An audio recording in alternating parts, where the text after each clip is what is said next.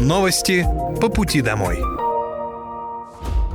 Вы слушаете новости по пути домой. Краткий обзор главных событий дня сегодняшнего. У микрофона Владимир Вахрушев.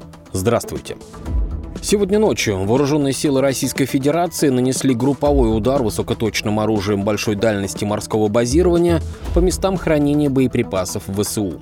Цель удара достигнута, все назначенные объекты поражены. Течение суток вооруженные силы Украины продолжили безуспешные попытки наступления на Донецком, Краснолиманском и Южнодонецком направлениях. На Донецком направлении в результате грамотных действий подразделений южной группировки войск успешно отражены 16 атак противника. В ходе боевых действий потери противника составили до 480 украинских военнослужащих, 6 пикапов, 3 самоходные артиллерийские установки «Краб» польского производства, а также гаубицы «Мстабе» и «Д-30». На Краснолиманском направлении подразделениями группировки войск «Центр» ударами авиации и артиллерии нанесено поражение живой силе и технике 63-й, 66-й и 67-й механизированных бригад ВСУ. Кроме того, отражены три атаки противника. За сутки уничтожено до 90 украинских военнослужащих, 4 боевые бронированные машины, 4 пикапа, самоходная артиллерийская установка «Акация», а также гаубица Д-30. На южнодонецком направлении огнем артиллерии и тяжелых огнеметных систем группировки войск «Восток» пресечены попытки проведения противником двух атак в районах населенных пунктов Ровнополь и Новодонецкая Донецкой Народной Республики. На запорожском направлении слаженными действиями российских войск нанесено поражение скоплению живой силы и техники 128-й горно-штурмовой бригады ВСУ, а также отражена атака подразделений 65-й механизированной бригады ВСУ в районе населенного пункта Работино Запорожской области. Потери противника на данных направлениях составили более 180 украинских военнослужащих, один танк, 5 боевых бронированных машин, два автомобиля, самоходная артиллерийская установка АС-90 производства Великобритании, две гаубицы МСТБ, три орудия Д-20, самоходная артиллерийская установка «Гвоздика», а также одна боевая машина РСЗО «Град». На Купинском направлении оперативно-тактической и армейской авиации, артиллерии западной группировки войск поражена живая сила и техника ВСУ. Уничтожено до 30 украинских военнослужащих, два бронетранспортера, два автомобиля, гаубица Д-20, а также две самоходные артиллерийские установки «Гвоздика». На Херсонском направлении в результате огневого поражения в течение суток уничтожено до 70 украинских военнослужащих, боевая бронированная машина, три автомобиля, а также две самоходные артиллерийские установки «Акация» и «Гвоздика». Средствами противовоздушной обороны за сутки перехвачено 11 реактивных снарядов системы залпового огня «Хаймерс». Кроме того, уничтожены 14 украинских беспилотных летательных аппаратов. За первое полугодие 2023 года подмосковные компании заключили свыше 60 экспортных контрактов благодаря содействию Фонда поддержки внешнеэкономической деятельности Московской области. Об этом сообщает пресс-служба Мининвеста Подмосковья. Общая сумма контрактов составила 21 миллион долларов. Основными экспортными направлениями по контрактам, заключенным при поддержке фонда, стали Казахстан, Беларусь, Узбекистан, Турция и Объединенные Арабские Эмираты.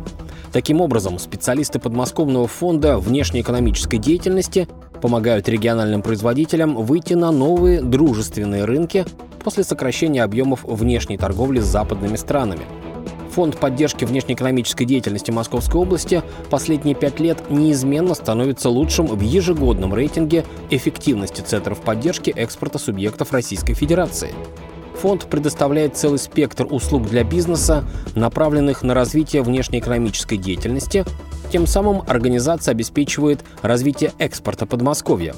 Фонд оказывает услуги по развитию экспорта в рамках национальных проектов «Международная кооперация и экспорт», а также малое и среднее предпринимательство и поддержка индивидуальной предпринимательской инициативы. Тренинги по бесконфликтному общению, эффективной коммуникации с пациентом начались для медиков в Подмосковье. К концу года очное обучение пройдут 630 терапевтов и врачей общей практики.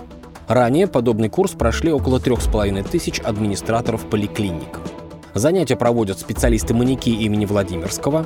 Обучение состоит из коротких лекций и отработки навыков на практике с симулированным пациентом. Это специалист, который не просто изображает рядового посетителя поликлиники, но и рассказывает врачу, какие эмоции вызывают его слова. Тренинги уже прошли сотрудники Клинской, Люберецкой и Волоколамской больниц. Ранее, напомню, губернатор Московской области Андрей Воробьев отметил важность командной работы для привлечения врачей в больницы. Специализированный сервис «Санатории России» составил рейтинг российских регионов по перспективам развития санаторно-курортной отрасли.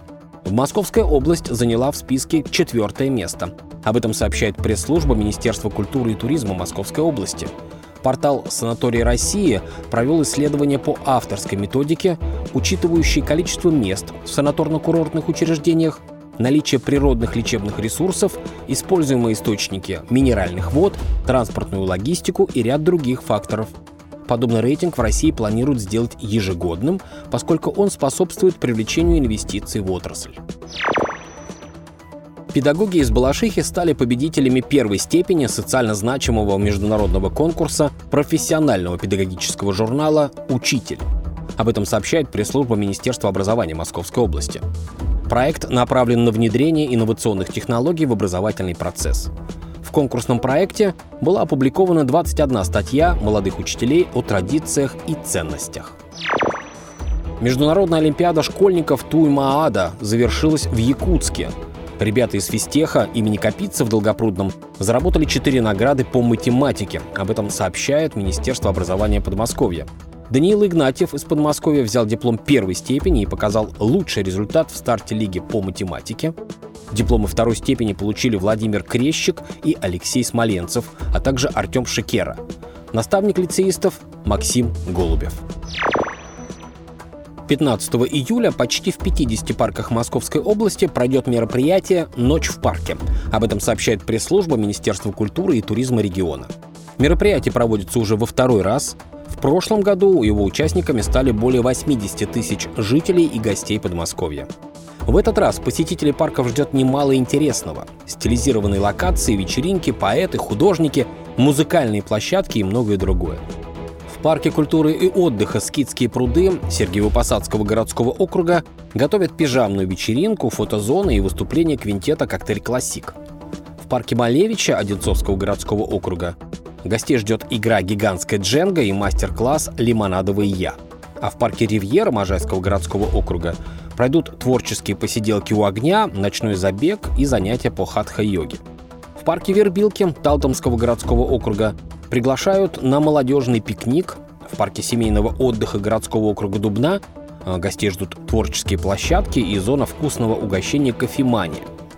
В парке «Елочки» городского округа Домодедово пройдет квест «Фотоночка», будет организована фотозона, а также вечеринка на роликах «Ретро Wave». В парке культуры и отдыха «Пегас» Егорьевского городского округа пройдет показ мод на Марсе, бесшумная дискотека и фотовыставка «Ночной вернисаж». Это был краткий обзор главных событий дня сегодняшнего. Новости по пути домой. С вами был Владимир Вахрушев. До встречи. Новости по пути домой.